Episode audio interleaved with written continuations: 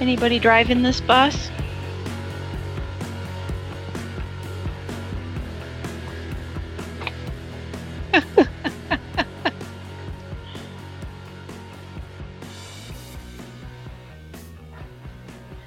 Are we rolling music?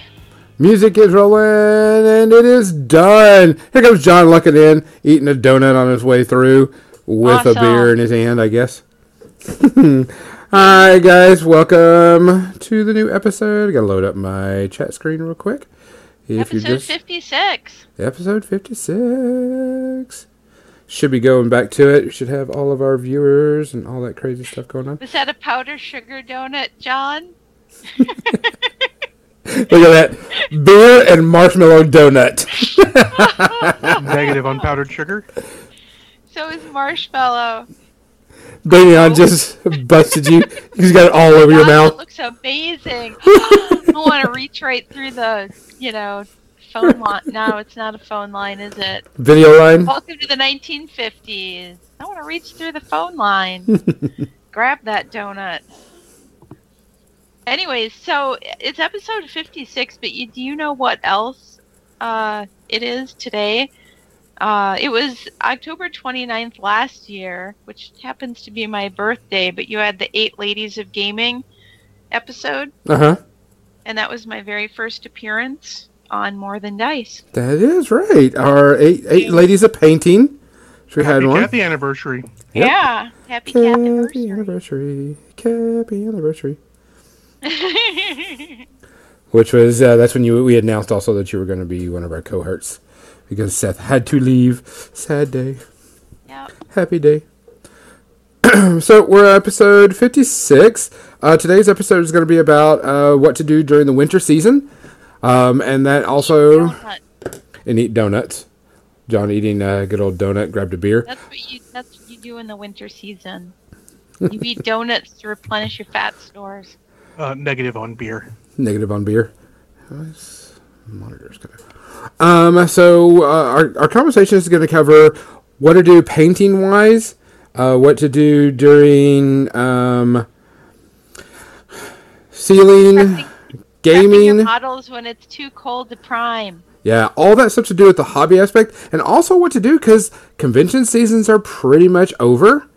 Um. There's like there's what PAX something or other coming up PAX South. I think that, something or other seems good enough. Yep, that's coming up. But after that, there's pretty much over. And so we have to start waiting for January and February for those to start coming in. Um, we have our little, our fun little uh, gaming convention, Game Hole Con, up in Madison, Wisconsin, uh, which is the second weekend in November. And yeah. For us, that's our last, for me and Jim, that's our last one of the season. Yeah, I mean, because it's, it's, it's coming down to... I don't want to say a dead season, but that's pretty much what it is. It's coming down to a dead convention season. I'm refixing the camera right here. Um, and so we're going to be doing that. Um, let's guess. Kathy, what are you drinking today, Rum? Oh, gosh, you're right. how, did, how did you predict that? It's uncanny. And tea or coffee? Uh, I have coffee, but I'm sure that soon you will hear the tea kettle whistling in the background. Yep. Um, John, what are you drinking tonight? Uh, if I could drink that donut, fuck, I'd have put all the other five in a blender and drank that shit. Oh my god. Well, I'm going to start off with a shot, a shot of this apple whiskey stuff that's mediocre, Bird Dog apple whiskey. Uh-huh. And then I, I mixed up a... Uh, hold on, can anyone guess what soda I put in my mixed drink? Doctor Pepper. Doctor Pepper. Wow, that was easy. uh, uh, so Officer Rob gave me a bottle of Kraken rum that his friends were not drinking. I don't know what's wrong with them. I don't know. It's Kraken so I'm mixing rum. That, and I put a little bit, since we still have some left, uh, I put a little bit of uh, Fireball in there too, so this should be interesting when I get to it. Uh, Gonzo, what are you drinking? Maker's Mark. Um, actually, I am taking a little bit of uh, a break because War Machine Weekend is coming up, and I need to make sure my liver can handle it. Is um, that a liver cleanse? Are you drinking just water, or do you have hot chocolate there? No, I've got... Oh, wait, I'm sorry. You don't live in the frozen north. No. Wait, hot chocolate cleanses the liver? I love well, hot duh. chocolate. Duh. Uh, Especially if you put why wouldn't I know that? In it. Oh. So today order, which is, is a strawberry milkshake. I'm not sure that cleanses the liver quite as well. No, but I've drinking a shit ton of water lately. Crimson says, uh, the Kraken, are you planning to watch Casablanca or something? Nope. That's just heresy. It's not even funny. You, you don't drink before watching Casablanca. You drink after. Uh, Kathy, I drink during all movies. Oh, well, yeah. yeah. So um, just put, the, put a shot of Kraken, joyful. I mean, you just, yeah, you just don't need it. I guess I'd drink a martini. Drink a martini? Uh, so do we need to give a, um, a good shout out to anybody? Or is everything pretty good? If you're going to be at War Machine Weekend, cheers. Um, other than that, anybody know? I don't know. I'm oh, sure I, somebody... I think uh, the year's been calmed down a little bit after that really scary start, so. Yep. Um, Except for that whole thing that happened yesterday. Uh, yeah, yeah, uh, yeah. So that was kind terrible. Words and whatever to the people, the synagogue, and also, um, you know, quit being dicks to each other. Yeah, no doubt. So, uh, cheers. Come by.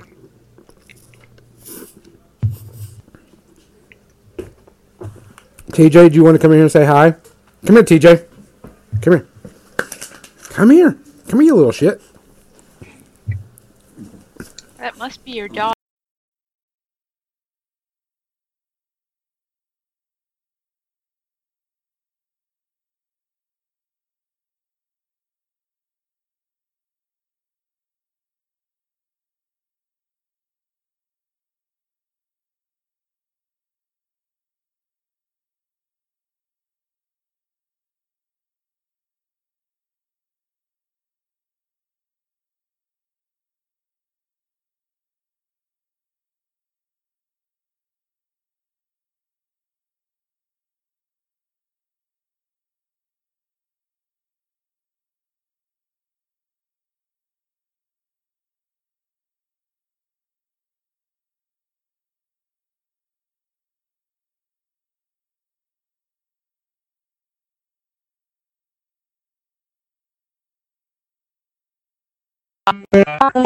I'm going to blame Gonzo. Oh. It was the dog, I bet. He's Gonzo's destroying everything. Oh yeah, there's weird stuff everywhere. And then Banyan says it's back. Uh, wow, you guys lost a lot of banter about dogs and uh ah! Doggo, doggo, so not all was lost. Oh no! It's a it's a uh, XSplit thing. Uh oh! Bye bye. All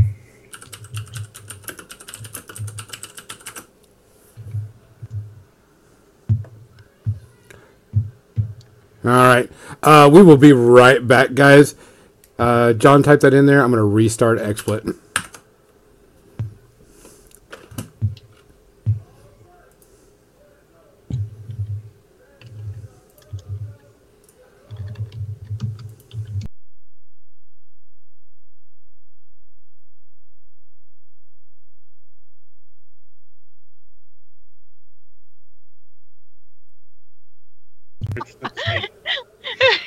Yeah, I probably do eat enough of them, which is not many. All right, we should be back. Yeah, enough is a vague term. Ah. Ah. Ah. Ah. I'm doing lots of old school stuff right now. We're back. Should be back. I said that we're streaming live. There we go. Yeah, we're back. Are we still there? Oh yeah, we still got all of our people. They know to hold on for a second. They know our they know our record with commercial times. Well, do, do, do, do, do, do. Good boy T J, you crashed us, dude. What the heck? The dogs are too much for the stream. That's dogs are just dogs too much on, twi- on Twitch yet because it just crashes the entire stream. We gotta close the door. That makes sense. Yeah. yeah, all the servers go down because dogs are too much everything. Cuteness. You cannot handle the doggos. Can't yeah. handle the doggos. I just want to grab their cheeks, you know, and just, you know, to, just face. Face them? All right, yeah. We should be Squishy back. Face. I don't know what happened. It just all of a sudden, XSplit decided to say, "Screw you, Gonzo." I'm like, "Okay, fine." Screw you guys. I'm going home. Yeah. All right, so we're back. That means I got to split those episodes up and get them back together. Oh. Yay! Yay for Hashtag edit. editing. Nope, I don't have. I don't edit. I'll probably cut it out. Oh, come on. It's not hard. All right, so we're back. And the version's easy, at least. I had to edit both my episodes of uh, Mediocre Trouble and the Big Easy. Which, if you are a Patreon subscriber... I love the name of that. Um, the episode Double Zero will be releasing uh, this Saturday with a couple other things, if you're a Patreon subscriber. Uh, on top of that, um, we have something coming out pretty much every week for a while. Uh, of course, everything's going to hit uh, Patreon first, and after it's been on Patreon for a little bit, we'll switch it over live for everybody, uh, so you can get it first. And certain things, excuse me, are Patreon only, um, which we're uh, working on right now, which we need to talk about some of that stuff later. Um, so, of course, we're... Like we says, won't bore you guys with that. No, you don't want to hear the boring details on that. Unless you got some ideas, throw ideas our way. We have a Facebook page. You should like it, you should follow it, and you should tell us ideas. Well, yeah, I love ideas. We, we like feedback. Yes. But not, not the audio kind, right? I know, John was just going to say right that, too. Right in front of me. Yeah. Good work, good work. Yeah. So let me go and switch over to uh, the paint cam, and we'll start working on me. I'm still working on my Grimkin, uh, trying to get that done before we get started. Um, well, you kind of need them for War Machine Weekend, don't you? Yeah, well, decide if I bring them or my K-Door. I'm not sure exactly what oh, I'm going to do. Oh, you might change the K-Door right before War Machine Weekend. Holy moly. Oh, shut has up. The K-Door even you, been tested in battle? You said it, not me. Well, you're not supposed to say it again, John. Jeez. Nah, you see, you're just playing mind games. I, I know your game. You're playing mind games. I play all the games. It's okay. all the games. Mercs, so then you can play Mercs. Yeah, you should just give me all your Mercs and I'll play my I'll play Mercs. Yes, um, so yeah, I just got to work on uh, the rest of this Grimkin because this stuff has to be painted uh, if I'm going to use it. Do you want some Rhett? Um, actually, I think one of our local players is either going to switch to Grimkin or Rhett. Oh. And uh, what crazy model is that? Which one? This one on the table right in front of me? The Cage yeah, Rager. The big one. The Cage Rager. This is the cage that goes on the Cage Rager.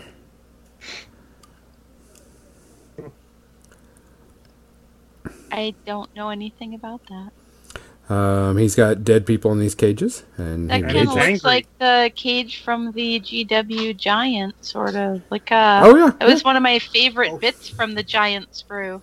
Oh god, I gotta tell story time now. Story, story time before we get started. Um, okay. So, the Giant had been out for almost almost a year at this point, when at uh, uh, Direct Services at Games Workshop, which is what the mail order trolls became. At least the phone trolls, um, we got a letter from a concerned customer. Yes, back when snail mail was still a thing. I'm old. Suck it. And it said that they love our models. They're very cool. You know, all this, you know, lots of praise. And they're like, except for the new Giant, we are upset because it has dead animals on it. Um, well, what? Giant? There's a dead cow on the Giant sprue, and they are offended by that because they are vegans and they don't believe in killing animals. But they don't have a problem only, killing trolls. Only killing humans in the most bloody way possible. This is the letter. This is why people are crazy. People are crazy. And yeah. so people it goes crazy. on for a bit about that, and how they will they, they want us to change the model so that it no longer has a dead cow on the sprue. Yeah, that's not going to happen. And they emailed Direct Services in the U S, not even the corporate office in Nottingham. Oh, no. Direct Services in the U S. And do you know how much power we have over this kind of thing? Nothing. Zero. No, Crimson, I do not um, have so, that paintbrush. Yeah. So I came in, and uh, it irks that my uh, buddy Doug, I'm not going to use last name to protect the innocent and guilty, uh, took his Giant and... There's a big piece of masonry on a chain that's its flail. It's a very cool piece. Mm-hmm. He cut the masonry off the end of the flail and attached the, the cow. cow. See, there are so many cool things you can do with all the bits on uh, the Giant sprue. That's how I modified my uh, my war boss. Had a the best boss pole ever. And it was the uh, it was the signpost I, with the skeleton on it pointing. Only I put a uh, uh, Imperial Guardsman's helmet on it and cut off the signpost part, and yeah, it it really worked well. That is what what I love about playing G W games again is conversions. You may not yes. have to do conversions, but you can, and since they're almost all plastic now, it's not hard. No, you super do easy now. This is a this is one of those easy put together models from uh, was it Deathwatch? Whatever the Deathwatch box set was, uh, the it was Overkill Sultry? The game. No, they had an Overkill game that was you know Gene Stealers versus uh, Deathwatch. Okay, yeah. And this is one of the models from him. He was a Raven Guard. He had light. Uh, no, he's the Blood Angel. He had a hand flamer and a sword and. Like different head, different other arm. There, there are conversion abilities for these guys. At least it's not a model that's supposed to lend itself to conversions because he's, you know, set to put together one way. But I found an extra sword for him. I really, really dig this model, and that's what I love about playing G W games right now. And it is something that, that with the competitive bent of uh, War Machine and Hordes, you can't do, and it's understandable. Yeah. Because you don't want to confuse somebody. Uh, being clear about what you're playing against is important. Especially with that game. Yeah, it, any game, it's important. War Machine Hordes, so much more so. Yeah. It is not a game where you can do the, I don't care what your stuff does, I'm just going to do my thing. Correct. And that's fine, because it's that's the way that game works. Some other games, you don't have to know beyond a basic idea of what's threatening, what your opponent's stuff does, or what how hard it is to kill. You just need to know, like, all right, how... As a threat, what are the cool rules? What does it take to kill it? That's all you need to know in a lot of the G W games because they're going for basic. They don't want you to have to study every book, which is it makes them great, great casual games because you don't need to know all that stuff. You're just like, I'm good. I have the basic what your stuff does. I can just send my unit over to murder you now. I just need to know what you do in the basic sense, so I can know which unit I need to send to murder. Yeah. War Machine Hordes, you need to know so much more because there's so much more to it, and honestly, uh, it's it's daunting. Oh, oh, look out! Crimson's getting on the high horse. They say you can do lots of conversions in War Machine. Uh, I find it a lot easier to tell the difference, and would much rather play against an army that is fully painted and has a bunch of cool conversions than a giant blob of black, black primer.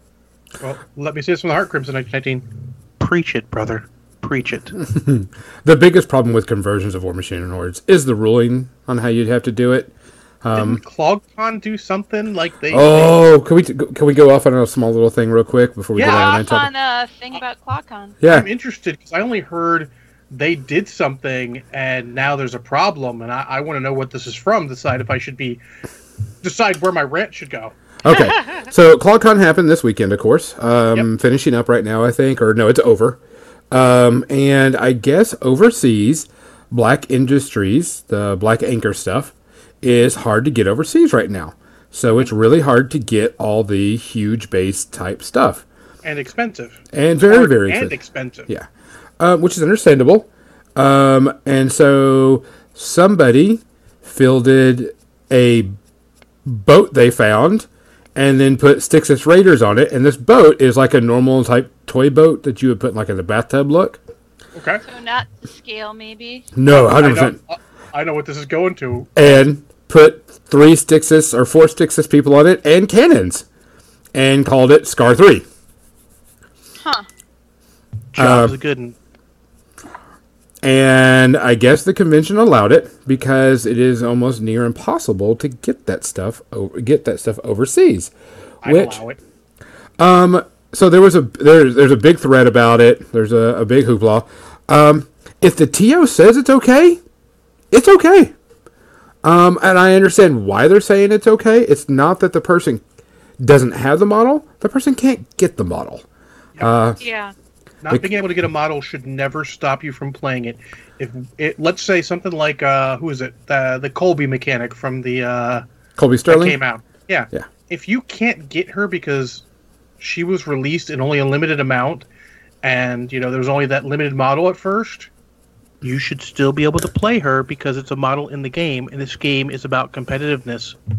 Which, talking about that, if you find me at War Machine Weekend and you walk up to me and show me that you posted on our Facebook page that you got Colbead at War Machine Weekend with Gonzo, I will give you a copy of the special edition one.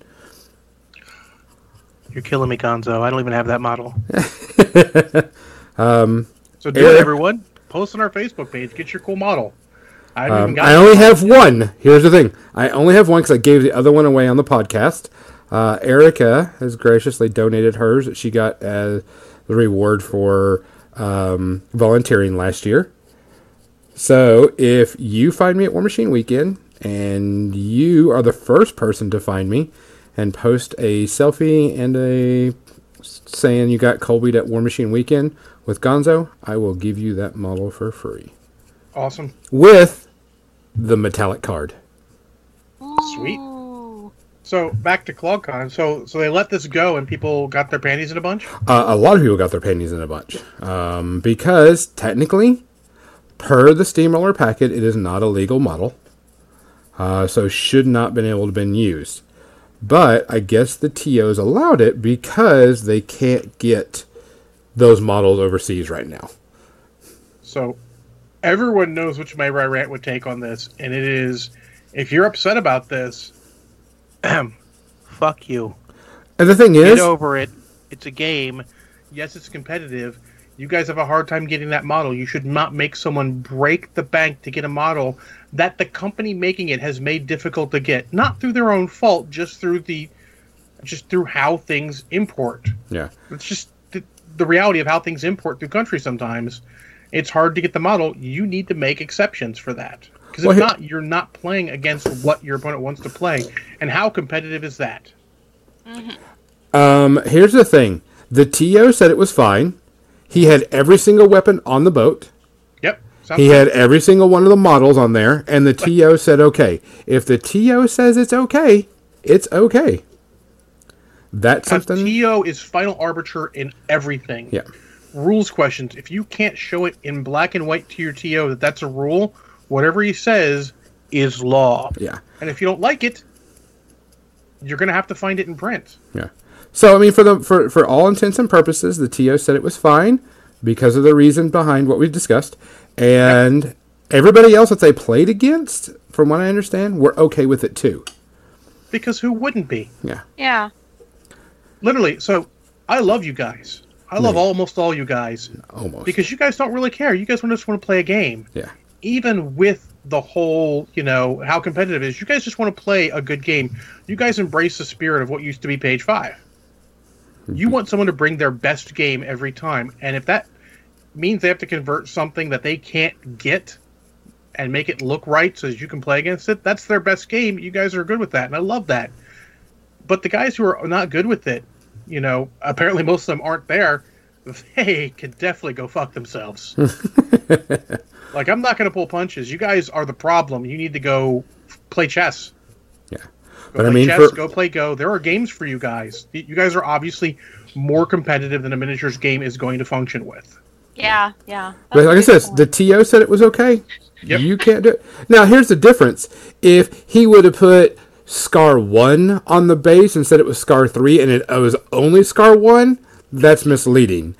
Um, and I can understand no, not no, saying that's that. That's not fair. A boat with Scar on it, we all know what, the, on the appropriate size base, we know what that is. Correct. But I'm saying if he just put a Scar and nothing else on there, no. not a boat or anything else, just Scar. Oh, yeah, no boat. If it's Scar, no, honestly, a Scar on a huge base, it's uncool. I would be okay either way with that. If they allow it, it's hard to get, or if they disallow it because you didn't actually try, I'm okay either with that. That is purely, I think, yeah. T O's discretion. Yeah. Uh, this, the T O, I think, did what we would call the right thing. Yeah. He's like, no, we understand because they physically cannot get the model there yeah, I mean, yet. Or at a cost that's worth it.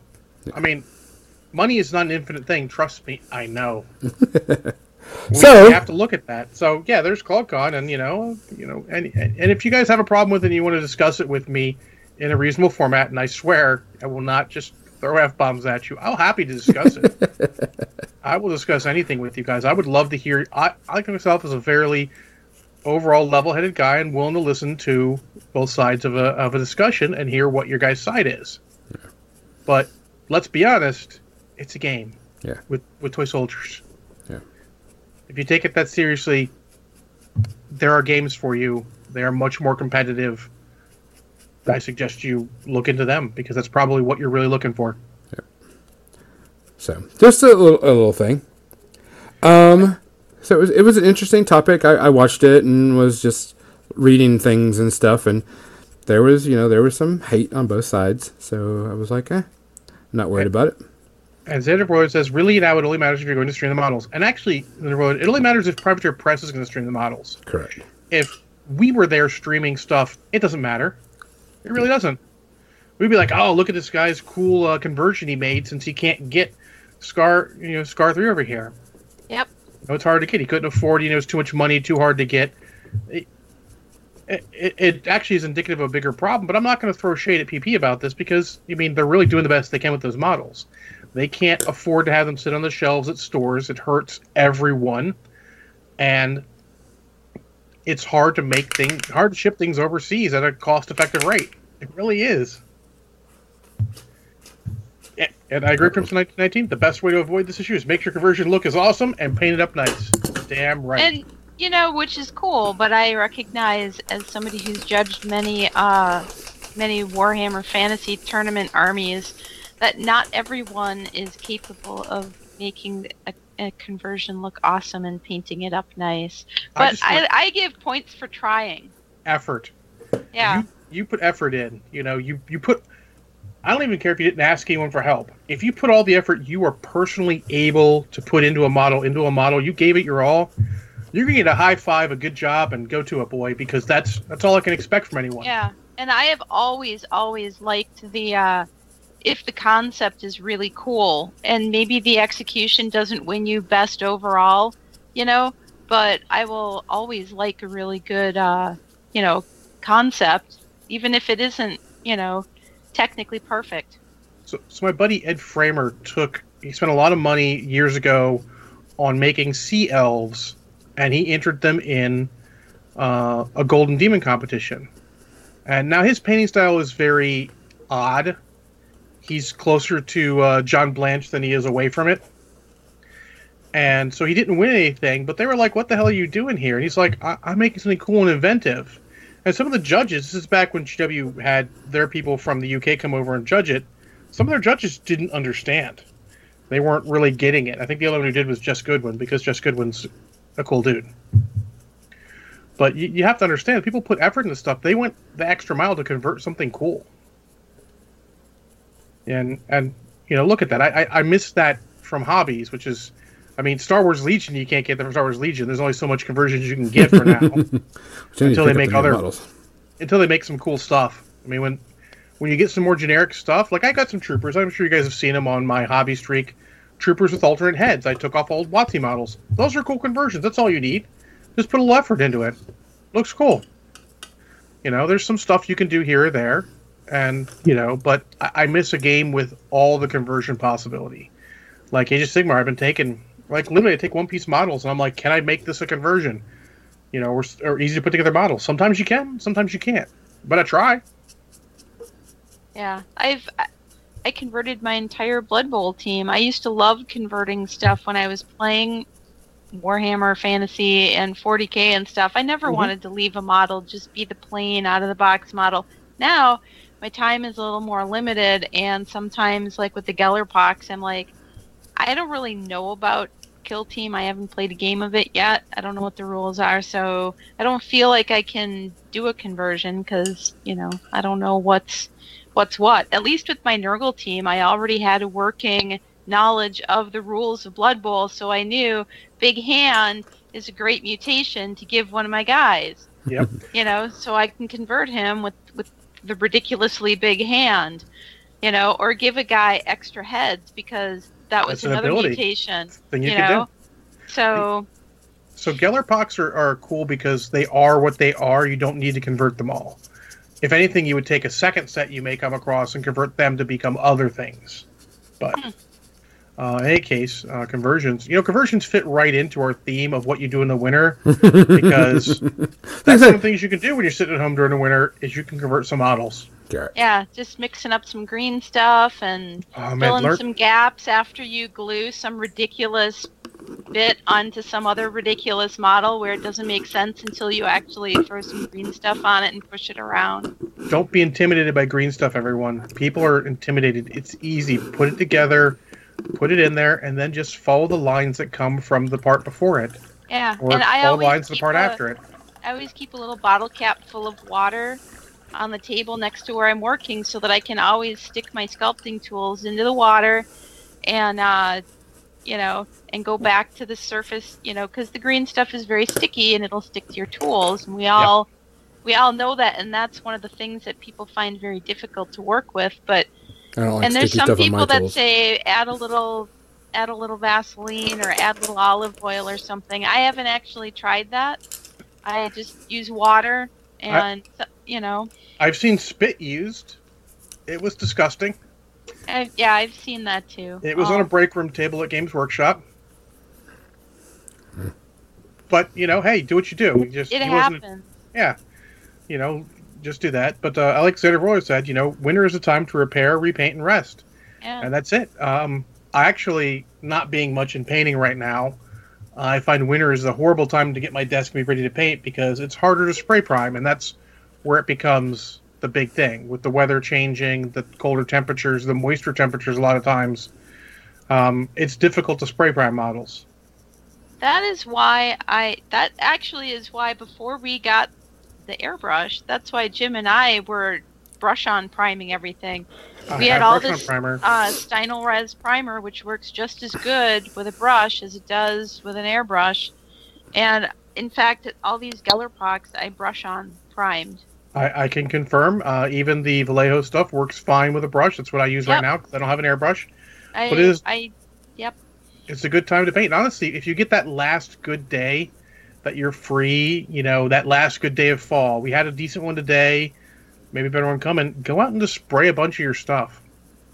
Um, and so I have uh, my old buddy John Connor. No, not the guy hunted by the Terminator. Yep. Uh, an old G W guy. Um, He would take time and he would put his primer and his models all in the same environment, leave them there for a while so they become about the same temperature to help present fu- prevent fuzzing.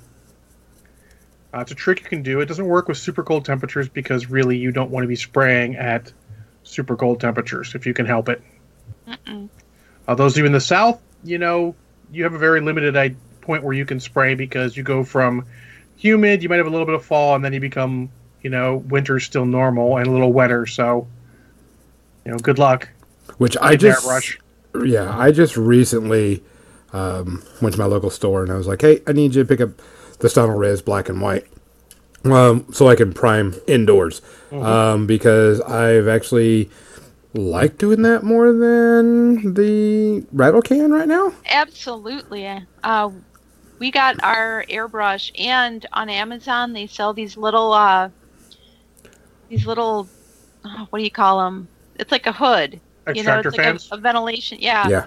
So they've got this thing that, you know, and it just fits right on your table, and you just put your thing in there and turn it on and I know the exact one. And, they have yeah. two of them at the local store. Al Marshall's got one. It's it's great. P D's it's got really one. It's handy. And yeah. you, I mean, you still want a ventilator mask for yourself if you're going to be doing a lot of priming. Um, but... You don't have to go outside. You don't have to worry about fuzzing on your models, you know. And Stynylrez has a ton of different colors, from varying from light colors to dark colors in the value. So if you want to do something dark that's not black, they have a dark brown. Uh, they have a gray. They have a sort of a dusty rose color, which is weird, you think, but there are some other. You can put some colors on top of that dusty rose that actually make it look cool. Mm-hmm. And there's a a mid a mid-range blue value. There's some lighter colors. It's they have a huge range of colors. They also have a metallic primer, which is like a silver metallic. At some point, all you really need is something for the paint to adhere to, and yeah. the primer is designed to adhere to the model better. And then you adhere to the primer and, you know, Bob's your uncle, as they say. Yep. Yeah, because that was something, because uh, I recently went to my local store and I says, hey, can you get this primer for me? And I'm like, I have definitely enjoying the priming from my airbrush more than anything right now.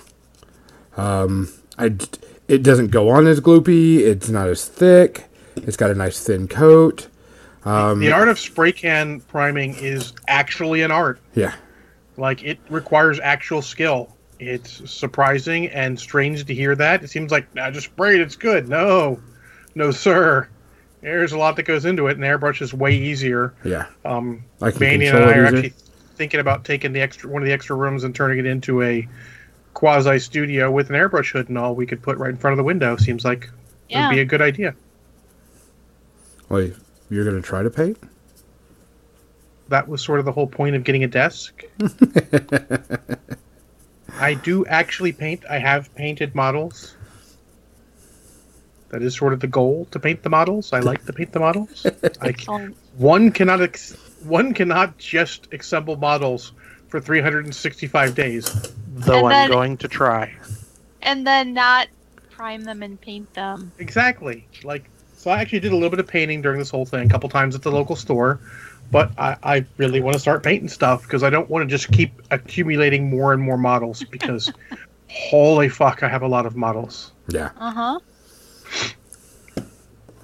Which after I'm done painting these, I'm going to work on my Lord of the Rings stuff, put them together. I really want to get um, some knights painted. Those are my first thing because I play forty K for the knights. Everything else is just details. And uh, we got to paint Aximilian because Aximilian deserves paint because he's, he's the dog. bestest doggo ever. A dog. Exactly. And I actually want to paint the rest of that crew because, you know, they can play in forty K. I can run them around with my knights. It seems like it'd be fun. And they are cool models. They're very cool models. And uh, then we'll go from there. Uh, I've been keeping stuff to work with my knights and all. You know, I, we'll see what we can do. I have this idea of painting some Katachins up in a sort of alien, you know, camos thing because G W has those alien trees and all. I see pink in your alien camo, like purple or pink somewhere in that. Wasn't thinking of that, but um, I'll give it a good. I'll give it a thought because I'm going to paint up the uh, a batch of the trees first, see what they end up looking like, see what looks good for them, and then go and put those on, put that sort of camo scheme on the Katachins. Which reminds me, I need to pick up Sly Marbo because they just re-released him, and I want Sly oh, Marbo. Yes. Yeah, I did see that they really re-released him already, which is good because I like Sly Marbo. He was always cool, and now he's actually terrifying. Also, that is awesome. He wasn't the guy that could uh, have a squad come in on a different table edge, was he? No, he always came in by himself and had a demo charge, and generally we'd see him show up, blow up a tank, and then see if he could survive long enough to do anything else. Okay, there was it was a different special. Uh, guy who had some ability for sneaking in undercover. I, it's been so long, though. It was a long yeah, time. Yeah, they ago. changed rules so many times since then. Like, it's interesting. Yeah. Um, I actually, as as a fan of Iron Hand's Dragon, because Katachins are awesome because they're all Rambo. And the models yes. may not be great, but they're all Rambo. It's okay. Yeah. And there's some conversion ability in them because they're old. Like, I have done all sorts of special weapons with them and, you know, just... cut weapons out, like, all right, let's get rid of this flamer, let's get this guy a uh, meltagun or, you know, grenade launcher, whatever the hell I want. Steal mod- steal weapons from the other sprues and go. What other, what other uh, painting things do we need to look out for uh, winter, Kathy? I mean, I know, of course, we talk about priming and sealing, because the sealing is going to have to be the same way, but what about there's, paints? There's a lot of people that, uh, and I'm just mentioning this, there, there's a lot of people that are prepping their armies for Las Vegas Open and cool. Adepticon over the winter, and that's their uh, their road to those conventions. Hey, Congo, uh, yeah, because I mean, especially if you have a big project, like I'm going to be working on certain things, and I want to have it all painted up for a large convention, which I can't go to Adepticon this year. But if I was going to go to Adepticon, I'm not going to play my current standing War Machine army. I would start doing that now. Because, oh, cause that, you know, especially if I'm going to be playing something brand new, like if, if I'm going to be playing yourself, plenty yeah. of time. You want to give yourself time to practice, get some practice games in. Oh, yeah, of course, on top of that. But, I mean, there's a lot of things you have to worry about when it comes to getting your models ready. And this is the winter, especially if you're at a place that snows a lot and you can't drive everywhere. This is definitely uh, time to get that going and make sure it's done. Mm-hmm. Because it's a good time to start planning the convention season for next year. Yep. Looking at your budget, too. Yeah, how much can you? What, what do you think you can do? Um, figure out, you know, what outstanding things you expect to do, because yep. it's about the time you'll you'll start noticing if your vehicle needs to be get some work at all too, because winter is a good time to get some stuff done. Well, and is there, Xander uh, brought up a good thing: uh, burnout time. Mm-hmm. I know that after War Machine Weekend, I really don't feel like playing any War Machine games. Because I'm either A, running a ton of War Machine events or playing a ton of War Machine events. And I'm like, I'm kind of burnt out right now and I need to play something else. And so I've got games. I've got um, Lord of the Rings lined up. I've got Age of Sigmar lined up. Um, I kind of want to get, after this kill team, besides the Lord of the Rings done, uh, a Gasland campaign done. Um, oh, yeah. Which, if anybody knows what Gasland is, it's the... Um, you. take Hot Wheels and Mad Max them up and you race them around, and I'd like to do a, a circuit thing with that, and that would be pretty freaking cool. That would be cool, yeah. They're doing a demo of uh, Fallout at our local game store uh, next week, I think. Uh-oh. I know Congo's ear ju- ears just perked up. He heard Fallout. Ah, yeah, so yeah. They have Fallout there, and... And last week, the uh, the owner of the store was putting his together. I suppose that was for uh, for demos and probably, you know, so yeah. That'll that'll be interesting. It's good to note that it, as an event organizer, the holidays are the times to do one-off events, not campaigns, because a lot of people go away for Thanksgiving and or Christmas, and mm-hmm. you'll lose them for some weeks. So, like right now, it'd be a great time to start an event as far as nothing going on, but. A lot of people wouldn't make it to the whole event, so be careful with that. Yeah, yeah my friend used to do a one-day uh, fantasy tournament called the Fluffy Bunny Tournament. And it was a tournament where you donate food and no one takes themselves seriously. Yeah. Mm-hmm. And well, it's all just about, you know, he, he comes up with these, like each game is some ridiculous, crazy, uh, fluffy Uh, camp, not campaign, but it's scenario, mm-hmm. you know, and so you have to follow these whatever wacky things he has set, but it, it's it's very much not serious, and it's always a lot of fun. It sounds like it's, a food machine type thing. Yeah, let's say it's it's it's food machine time also. Um, uh, Devil Squid used to run his uh, winter War Machine tournament where the entry was a couple bucks for the store and then a wrapped uh, War Machine model of certain value or higher. Uh, and it was sort of like a white elephant for the prizes. You'd go in reverse order. Everyone would grab something and you either keep it or either, you know, when you go, you either take something from someone who went already and let them go pull a, pro- a present or you uh, go get a random one. Oh, so Dirty Santa style? Well, yeah, white elephant. Yeah, that sort of yeah. thing. Um, we call him Dirty uh, Santa. The the one I remember I won, and uh, as winner I went up. Uh, one of the kids had gotten something he really liked. Someone took it from him. So I took that from the other guy, said, pick the other prize, and handed it back to the kid and said, there you go, kid. Because you don't do that. If someone's excited for something, you let them keep it. Especially Crimson, if it's a kid. Crimson says, do a Secret Santa for painted models. And I've seen groups do that, too. Mm-hmm. And that can be fun amongst a painting group. Yep. And then yep. Xander also said uh, painting terrain is a good thing to do in the off-season. Mm-hmm. Oh, yeah. So, I mean, if Gonzo hadn't painted all that terrain earlier, he could do that, but... I haven't painted I'm sure there's thing. more terrain that can be painted. I'm still working on that Kill Team. Here. Yeah, no doubt. Yeah, I got... I still have Kill Team terrain to assemble. I've got the one piece I put together. I'm actually going to have Al Marshall work up uh, some add-on parts for it with his three D printer. Because uh, I want it to look cooler, and then uh, plan on buying some more because I want to be able to play games local, you know, in the house. Yep. Yeah, a lot of planning time is good. Uh, a lot of building, a lot of taking a chill, um, hanging out at friends' places, especially if you live near. You know, if you're if you're driving an hour to go to the game store, but you can go like twenty minutes to your friend's house, especially maybe a little bit safer. Um, that's not a bad idea. Mm-hmm. Um, which is always good, hanging out with your friends, and especially if you get, I have like I have a folding travel table that I can take with me wherever I want to go, so I, I can take that. I think my uh, four by six will fit in the car. I mean, not in the trunk. Nothing fits in the trunk right now. I know Jim always takes models to prep wherever wherever it is that we go.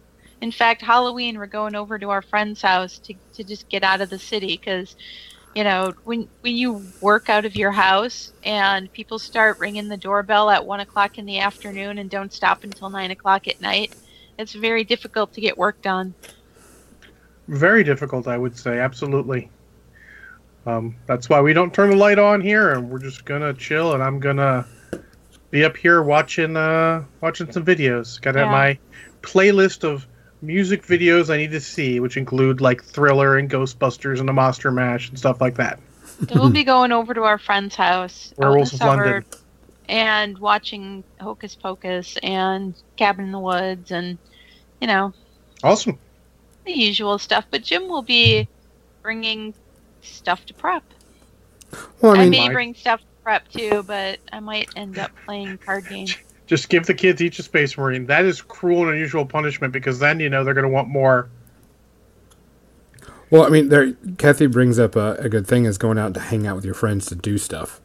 Um, there's a lot of times you can you don't have to, you know, bring a bunch of stuff. You can bring card games. I know I keep a couple or- of small card games with me at all times in my car. Winter weekends deck. are great for uh, board games, too. Yeah. I have a deck of cards in my bag at all times, just in yep. case. You gotta play some hearts? I actually... We were we were waiting for some other people to finish their board game before we started playing Zombicide, and uh, so I whipped out my cards and we just played War. I mean, if it's two people, War works. Yep. I hadn't played War in uh, in forever, but it was very silly. I haven't played War since Magic was invented. Ooh, Shadow Fist. Oh, nice. yeah. Yeah, so Bainian and I both have a bunch of Shadow Fist cards. Uh, uh, not Brushhead Dave also has a ton of Shadow Fist cards, and he apparently broke them out after I mentioned we were looking at them and they're starting to work on them again. So, uh, and that game actually is apparently still going somehow. I don't know what Shadow Fist is. Who makes it? Uh, I don't know right now. Uh, it was originally Daedalus Entertainment. They're defunct. Then uh, Zev from Z-Man Games grabbed them and was doing some stuff for him for a while. And then they went somewhere else. Or maybe Zev left. I don't remember. Hmm. If only I had a magical thing I Device. could use. An oracle that you could ask that would uh, give you many answers. But, I mean, bringing out stuff like that, games you haven't played in a while, especially smaller games, is really good for the winter time. Uh, to hang out with friends and stuff. Um, you can get plenty of that stuff done. Um, especially things that you miss playing. You're like, oh man, that used to be a cool game. Why don't we play it? And you can bring out small stuff to do that. Um, and there's nothing wrong with doing smaller stuff. So I just joined a an online league for Age of Sigmar Champions, the uh-huh. new card game. Mm-hmm. Uh, some some guys are running an online league that started starts tomorrow, actually, uh, and it just runs through the end of November, and so it's four weeks, and all you do is play three games against other people who are in the league each week. And I'm like, I can play three games a week in, in casual. Mm-hmm. Yeah, yeah, absolutely. I absolutely can do that. And if you get enough points, you get into the raffle for... Uh, a, a booster box of the next wave of cards that's Ooh. coming out at like the end of November, early December. A whole booster box? A whole box. Dang. Yeah. That's money. Right before Christmas? That's dirty pool. Yeah. Ha ha ha ha. Yep. So everybody, everybody who's in that community is pretty excited about that, and cool. it'll be fun to get some games in with some. Uh, Some other people besides just random casual games. Yeah, it's a good time to get a lot of stuff done. Um, you know, if you get some weekend, like those long, you know, weekends occasionally, or those long times off if you take them. Good time for some role playing. If you can get a crew together. Uh, since a lot of people have holidays off, it's a good time to get that crew that can't normally all get together at once and play a good one shot. Yeah. We're planning to do that for uh, some friends of ours are doing that for D and D uh, Saturday after Thanksgiving. Boom. There yeah. you go. So I mean, there's there's plenty of stuff to do. You just got to figure out where to do it and how to and who to do it with, because you're where the people that are housebound are going to have to stay housebound. Are you sure that goes down? Yep. The people that have kids are the most housebound, and we're we don't have kids, so we're happy to go over to, to their house always. Yep. You know, if mm-hmm. they've got kids and, and it's hard for them to get around, absolutely, I'm gonna, you know, go over to their house and not make them come over to my house. Yeah, absolutely. Um, we have one uh, one of the overall crew has small child, and uh, I've been willing to go over to his house occasionally, since it turns out I'm not as allergic to cats as I thought, and uh, hang out and do stuff. Just need to plan better. Well, also, Xander just said, you know, he's sitting there saying that the off-con season isn't really off for some people because they're working on it. Yeah. And um, don't you, don't we know it? Because, yeah. let's be honest, November is War Machine Weekend, and then February is Captain Con in the old uh, uh, the old spot that that other con used to take, and my brain just stopped. Is that in New England, Captain Con? Yes. Okay. Yeah. What was the other one, Gonzo? Save well, me. Las Vegas Open is really soon too, and that's Las in Vegas February. Open. Las Vegas yeah. Open is in February. Gary Con is a small gaming convention in Lake Geneva, Wisconsin, which no. uh, of course is sort of a uh, a throwback to uh, the early Gen Con. Big, it's a big War Machine Con. It was in February every year in Rhode Island. They moved to the middle of the year. Temple Cap- Con? Temple Con. Thank you, Kathy. Yeah. yeah. Had me. I had no clue. Yeah, but I mean, there's, you know, there's people, those people are still working on their conventions and getting everything set and make sure everything is done correctly, because it takes a lot of work to do that stuff. It does. And it's, Xander's asking Adepticon. That's at the end of March. Yeah. Or mid mid to late March. I don't remember the date. Yeah, which I can't go because y'all changed the day, the week that it was on. Aw, it's so sad. Yeah, because it was during all my spring break time, so I could go no matter what. And this year, it's the week before spring break, so I'm like, well, poop. Well, I'm can't not going to taunt Gonzo by saying I could probably go and say I can't go. March twenty-seventh to the thirty-first. So that's the one that I can't go to, but I'm thinking about maybe going to Gen Con if I can find a good room with somebody and so on and so forth, because I can drive out there. I ain't got a problem with that. If yeah. you can drive it, that sounds good. I, I'm not yeah. going to Gen Con just because it's expensive as shit. Too many that, people? Oh, I mean, I'm a three hundred pound guy. There are not too many people. I, I make my way through crowds easily. Yeah, I've had people try that on me. Oh, I try not to do that, but if people aren't going to move, they aren't going to move. They're, I, I've, they're going to move. Yeah, I've been standing at the edge of the booth last year looking at a rack of books, you know, and I'm only like a foot away from this rack of books. I'm not like out in the middle of the aisle staring at things. And then somebody just like gently backed into me enough to like push me into this rack of books. And then just like walked off, and I'm like, well, that was weird, and didn't say excuse me or or anything. That's weird. Yeah, it's weird. It's people need to look at that stuff more, but you know, but Gen Con doesn't seem like my kind of con. Um, it's it very. Oh, God, this sounds very. I'm gonna sound hipster and terrible. It's very fucking mainstream. It is not is not what I want. I want to hang out with my buddies, have a good time. Yeah. Mid to large size. War Machine Weekend when I went was great. It's about the size I want, maybe a little larger. Origins is fun for that. Yeah. Although I, they don't have a ton of war game. I went uh, to Origins uh, twice. Once it was in Baltimore, once it was in Philly back when it used to move. Now, I like Gen Con for the vendor, because there's some people that are there just trying to get their product out, and it's nice to sit and talk with them and get new product and see new stuff.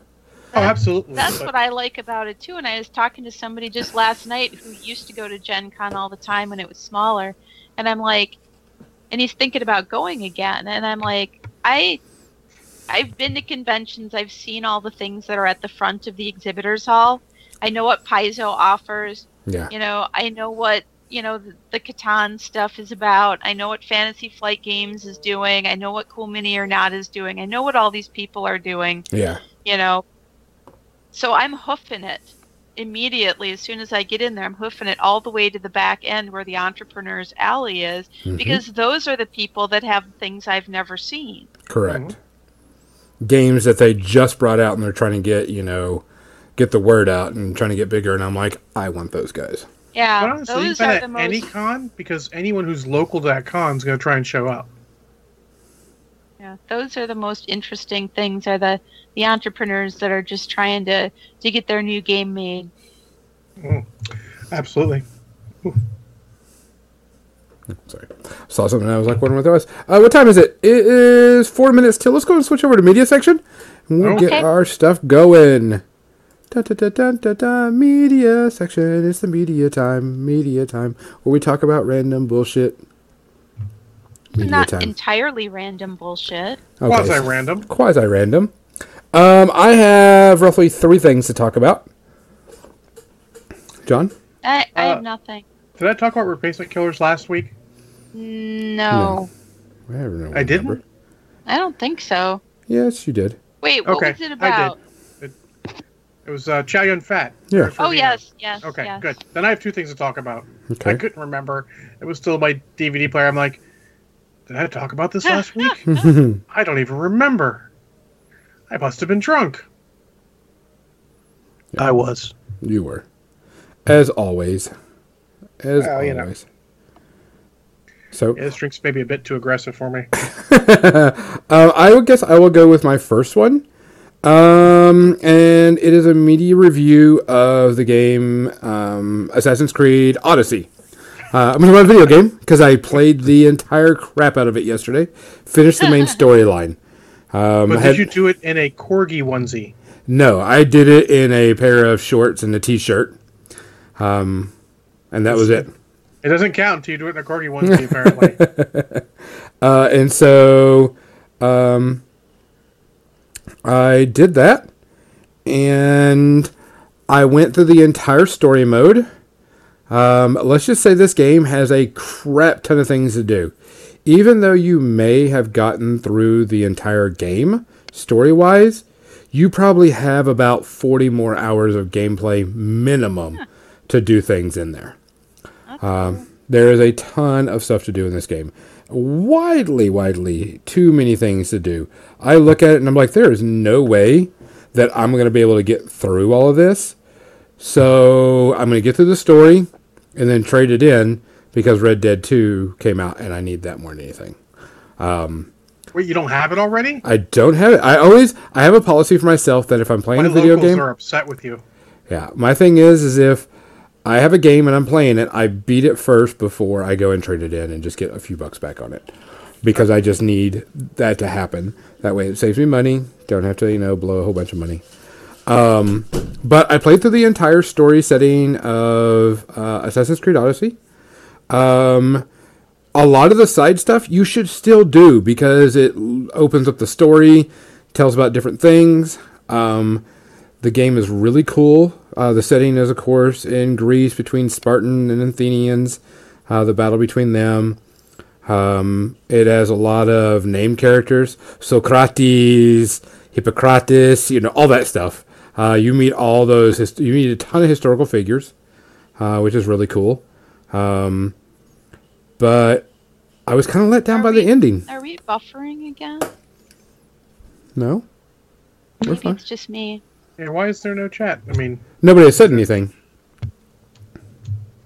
No, I oh. mean, I, I'm buffering. So oh, okay. It could just be me. Yeah. Could be. But, I mean, for the most part, it was really, really solid. Um, except for the final part of the game. The problem I had with the end of the game was it was kind of a letdown. I was, like, expecting more to the story, and I'm like, at the end of the single player, there... It just kind of keeps going. Like, all right, you got him. Yay. You need to make sure you do this other stuff that are not part of the main story. I get it. I understand, which lets me still play the rest of the game, but I wanted more closure for the ending story. Um, but Uh, great graphics, uh, really cool fighting things. Nothing is more fun than fighting a bunch of bad guys on the edge of a cliff and Spartan kicking their ass off. Um, this is Sparta! And I said that quite a few times as I was kicking people off the edge. Um, I, I see that video of some of it, it sounds like a typical um, Assassin's Creed.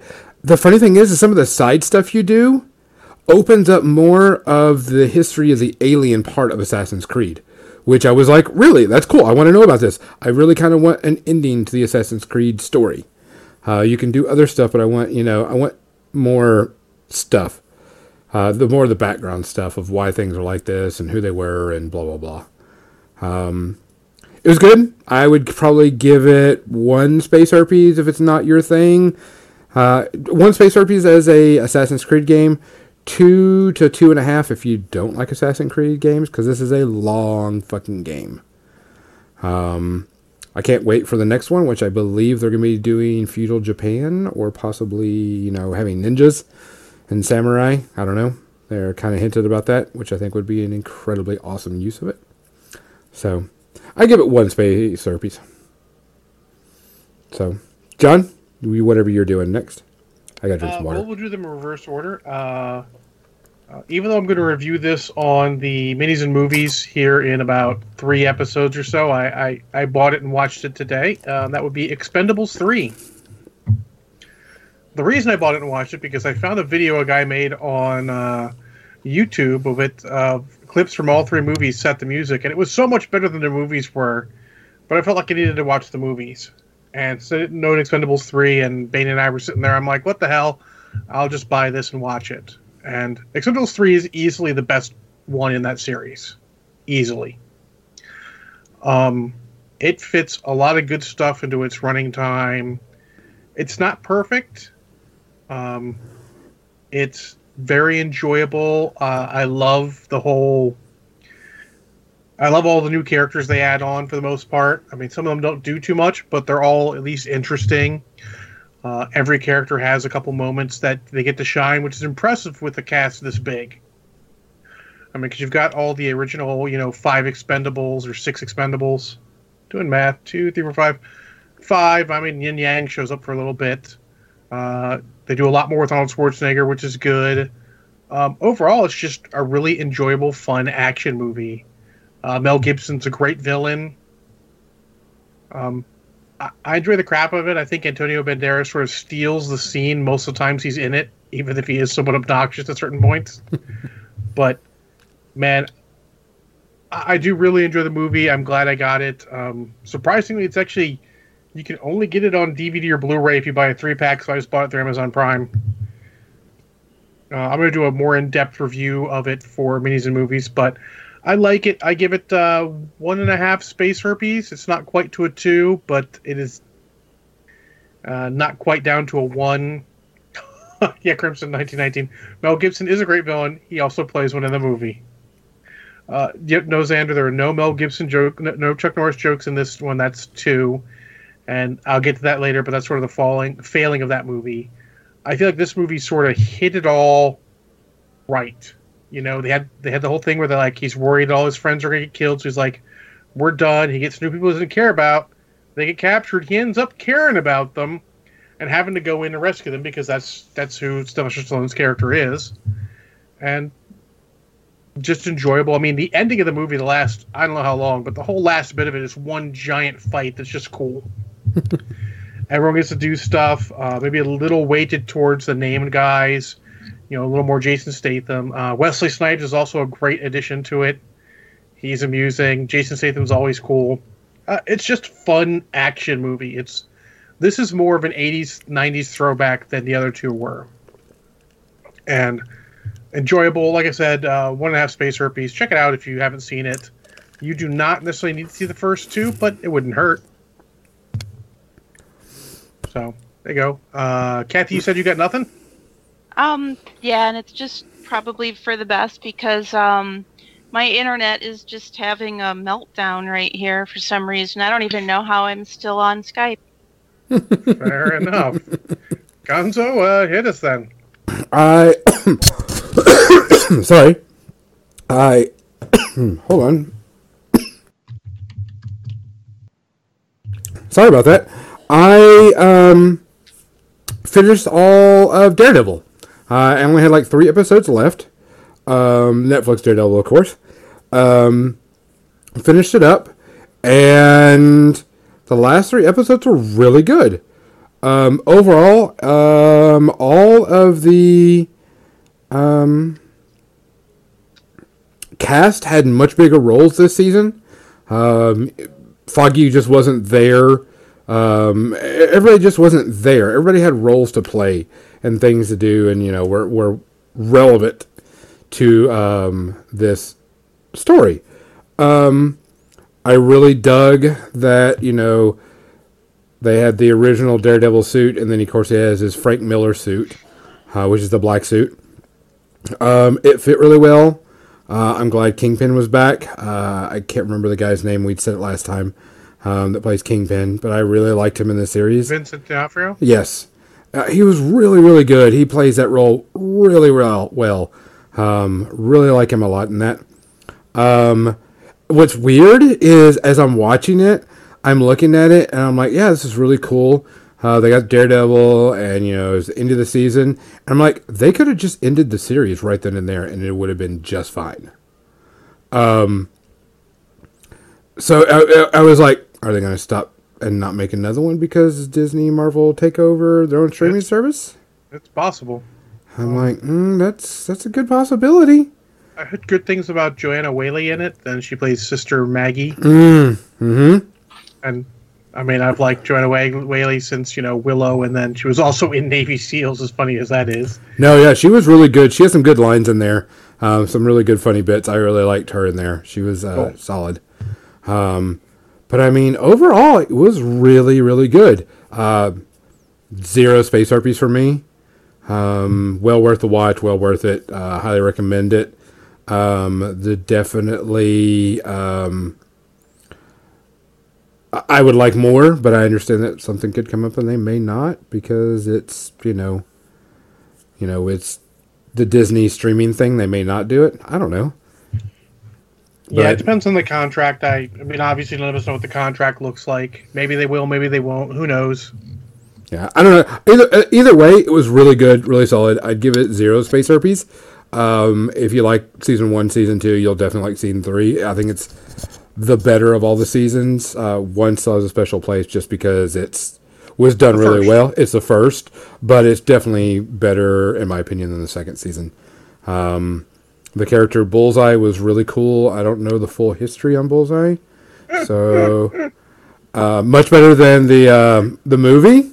So, to be fair, I actually enjoy the movie. I don't think it's good by any stretch, but I enjoy it. Uh, So, I watched uh, a little spoiler for Minis and Movies twenty-five. I watched Paycheck, which stars Ben Affleck. And, woo, he is not great in that fucking movie. He is way better in Daredevil. That was one of the thoughts that occurred to me. I'm like, this was back before he had his... I don't know what happened that t- taught Ben Affleck how to act, but suddenly it happened. He started acting. And but, I mean... But it, it was not there. Uh, the Bullseye character was really cool, really neat, really creepy. Uh, definitely uh, a new. I don't know. I don't know his history in the comics. I just know who he is. Um, but it was really cool. Uh, I liked what he did and how he, everything was done. Um, kind of plays. There's some really oh shit moments. You're like, oh well shit. Yep, they just did that. So I mean, there's a lot of good stuff with it. I highly recommend it. Awesome. Okay. Cool. I well, did actually watch a show. Uh, just, what just, uh, just, foreign police drama did you see? Uh, well, nothing new that I haven't already talked about. No, but Abbott and Costello uh, Meet Frankenstein. Oh my gosh! Was on, yeah. So, you know, and I'm a sucker for those. So that was cool. It had uh, Bela Lugosi's Dracula, and uh, you know. All the cast of characters. Lon Chaney's werewolf was in it, so that's always cool. But I don't really have a huge review for it. I mean, I'd maybe take a couple shots of Kraken. It's just so silly. Wait, space herpes? Yes. Yeah, two space herpes. But totally worth it. I was actually actually Lon Chaney Junior also. Impressive. Yeah.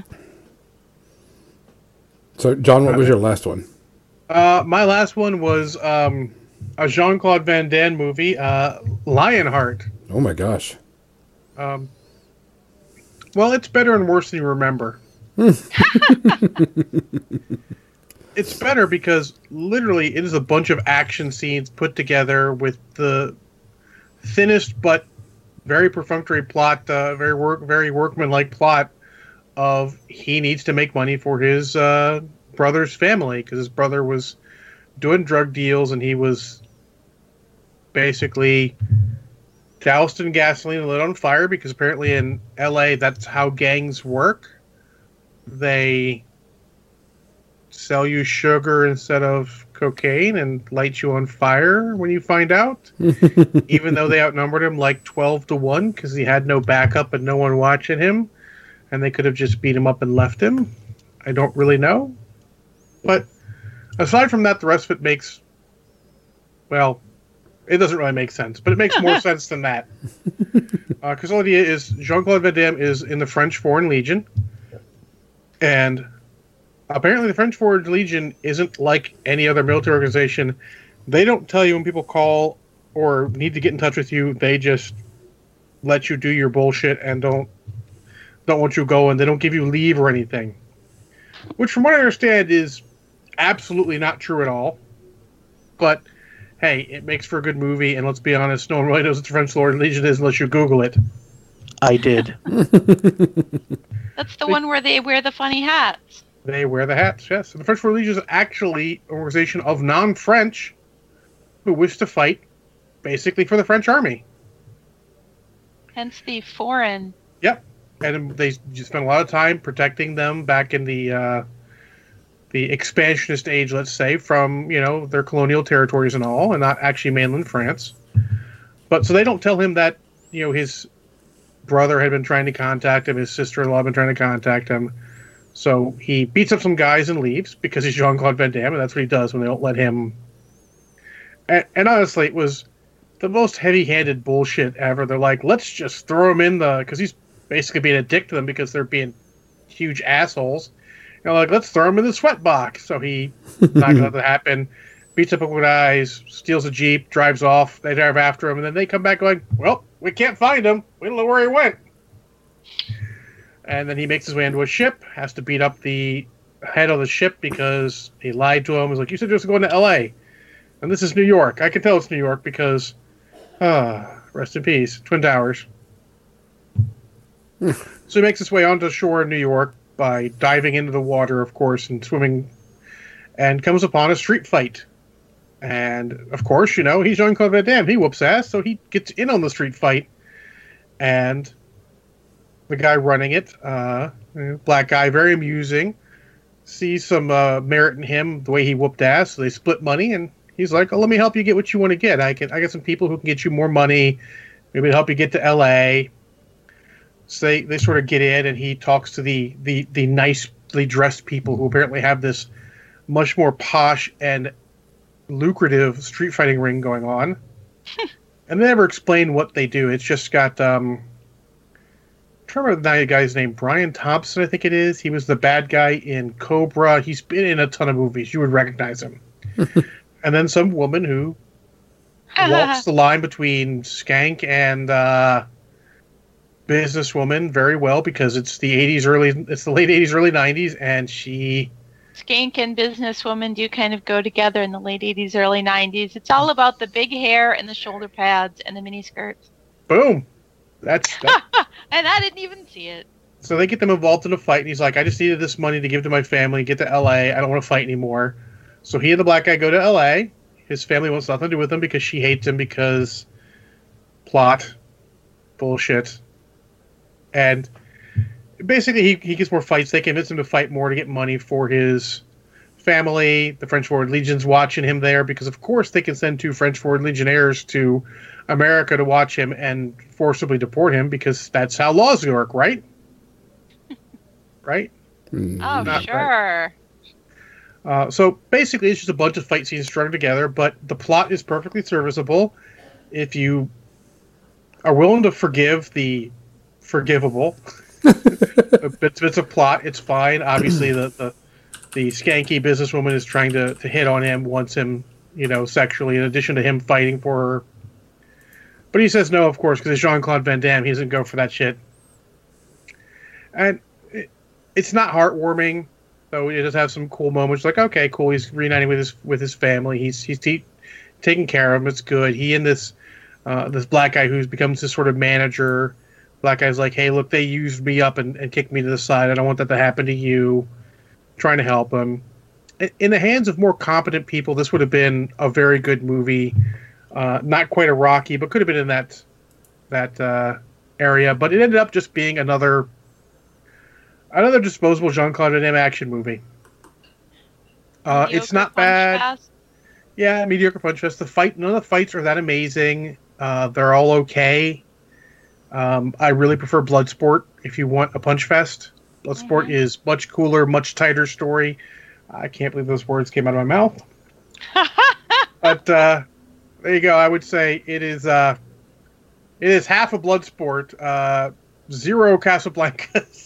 Zero Casablancas. Uh, it is a full two and a half space herpes. It is the definition of an average action movie. And this is one of those ones you can go. Atlantic Rim. Well, no shit.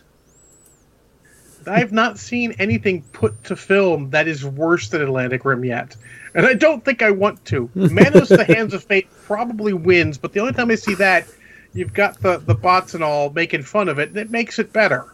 Yeah. Oh, and if you want us to watch any film that you think is shittier than Atlantic Rim, go to our Patreon. Don't do this to me, please. uh, go to our Patreon and pay us to watch it and review it for you. Yeah, you can do that. I don't... Oh, I, I've actually been going... Uh, I'm doing a thing in Minis and Movies where I'm just going to watch all three Expendables movies in order and review them. I've got actual benchmarks now that I'm reviewing on. Uh, I've decided just watching random shit movies is hurting my soul occasionally. If you guys request it, I will actually watch it. I will do my best. If you request it, it's free. I will watch it, but try not to hurt my soul. Please. Gonzo, save us. Okay. Um, this last week, um, hung out with a friend, hung out with Erica, and we watched... Um, Blade two. Oh, Jesus Christ. Which, I like the Blade movies. Which I no, was originally thinking that, that it was Blade three with Ryan Reynolds, because that show, that one always stuck with me, because there's a scene in there where Ryan Reynolds gets uh, tortured, beat up, and stuff, and he's on the ground and he's doing his wisecracking jokes, and I remember when I originally saw that, going like, man, he would make a good Daredevil if they ever made a Daredevil. I mean, not Daredevil, uh, Deadpool. And I said Daredevil, too, whenever I was at, at the store. There, uh, I was like, he would make a really good Deadpool if they ever made a Deadpool movie. And voila, here we are. That's funny. Um, which I which thought that was... Funny, because Ryan Reynolds can actually pull a full role. Have you seen uh, Smoking Aces? Yes. Yeah, he's, he's good. He's he's good in that. That's actually an enjoyable movie. Might yeah. have to review that soon. Um, and so I thought that was it. And I went, oh, no, it's Blade three. So we watched Blade two. Um... You know, it, it wasn't bad, but I mean, I'm sitting there watching it, and I'm like, man, is this cheesy as fuck. It is. Not even, um, God, what's his name? The guy who plays Hellboy can save it. Ron Perlman. Ron Perlman. Not even Ron Perlman can save it. Uh, it has some good moments, uh, by memory. They didn't need to bring Chris Christopherson back. That was completely unfucking necessary. Yeah. But I mean, I'm just sitting there, and I'm watching this, and I'm like, wow, this was considered a good superhero movie back in the day. Yeah. And I'm like, this movie... Our standards were lower, Gonzo. Way lower. Way, way lower. Um, the special Remember, effects have Superman not... Superman three did okay in the theater. Yeah. But, I mean, it, it really... The special effects were definitely showing its wear. Um, for uh, the leaping around and jumping through the air and stuff. I was like, whew... Yeah, that's bad. There's, there's a core of an interesting movie here where vampires being preyed upon, but by even weirder and more powerful vampires, yeah. which is cool. But, like, they didn't know what to do with this. This was back in the nineties when they and early two thousands, they had no fucking idea what to do with the sequel except continue to ramp it up. Yeah. And, and they tried to ramp it up, and it didn't ramp up very well either, on top of that. It It, it is the Batman Returns to Batman that uh, Blade two is that delayed. Yeah. Where this went, what the actual hell is going on? Um, but, I mean, it was... It, like I said, it has a cool story, you know. Vampires feeding, you know... Mutant vampires feeding on vampires, though, so that's the reason why they have to get Blade to do it. And you know what's going to happen. It's all kind of common sense. And um, you know they're going to betray him at some point where they think they're going to win, but yeah. it it's a cool core of a story. It just it is less than some of its parts. Yeah. Um, it was, like I said, it showed its wear. It did not age well. Yeah. Um, there were plenty of times I was like, oh, yeah, that was kind of cool. I remember that. And it had some decent lines, which I think was amazing. It had Norman Reedus in it, which, you know, yep. he's a very young version of him. Very young. Uh, which I thought was interesting. I totally forgot that he was in there. Um, but I still liked it. Uh, it was it was okay. It didn't uh, have as good a line as the first one, though. No. Um, Always some motherfucker trying to ice skate uphill. Yeah. that That's a deep line.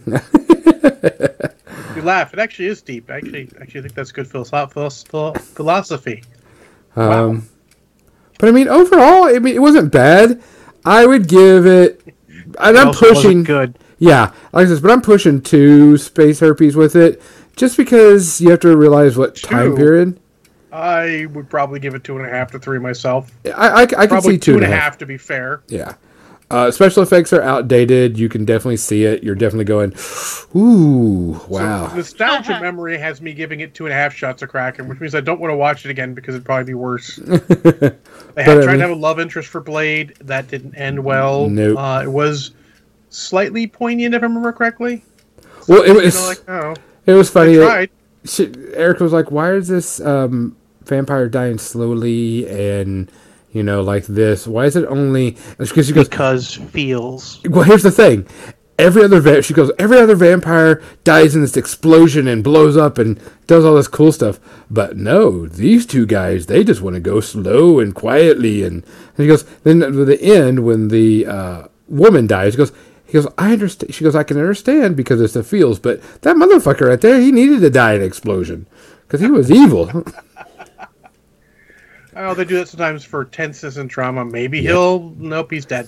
No, he's dead. So, Look I mean... the bright side, Gonzo. It wasn't Blade three. No. See, what's funny is I, I like Blade three just because Ryan Reynolds in it and it's got some good scenes, but that's a bad one, too. But we'll watch that I've one. Only seen clips, and I was like, the fuck? Yeah. It's it's bad, too.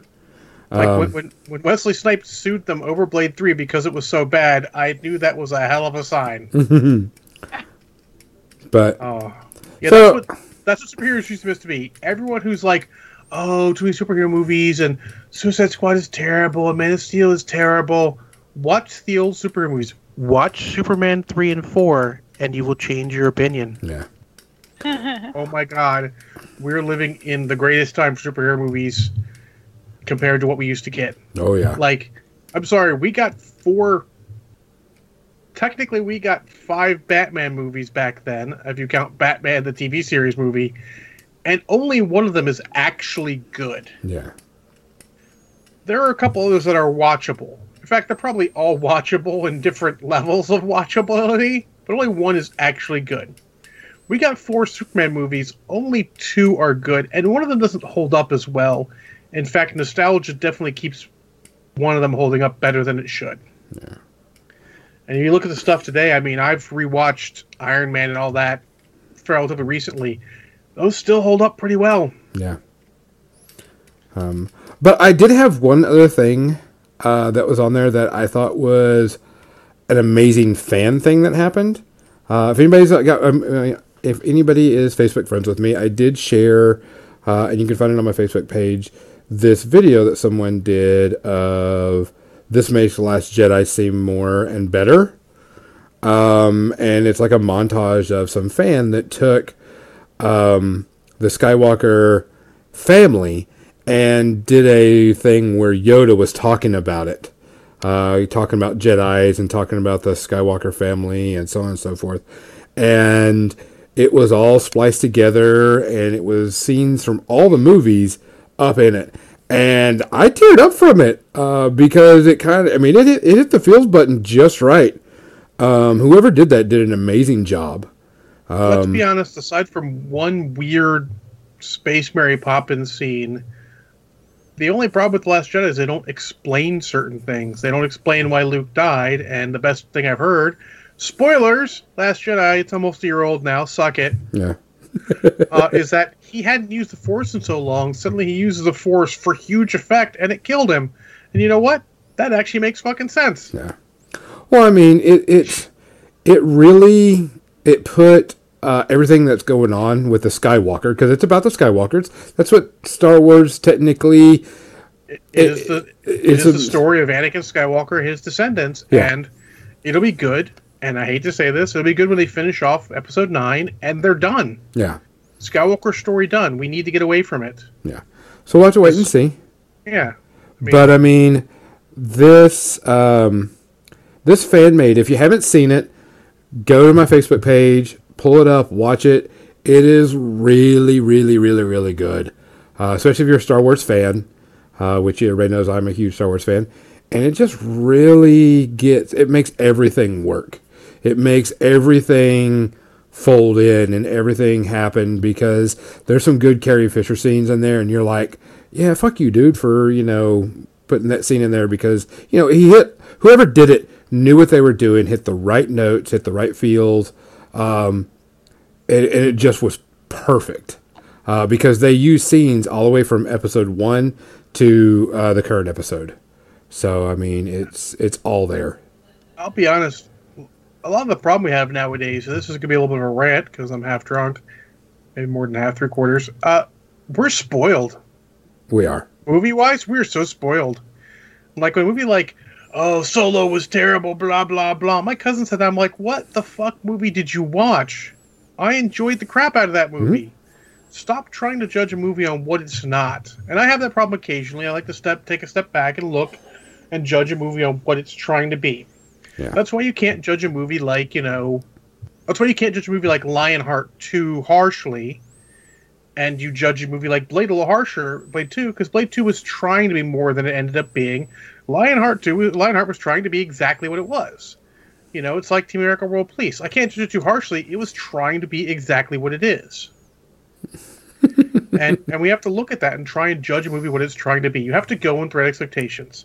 Uh, one of the YouTube reviewers I listened to, Jeremy Johns, he did a review of Hunter Killer, which is a movie that came out of nowhere. No one was coming. It just started playing trailers two weeks ago and just came out.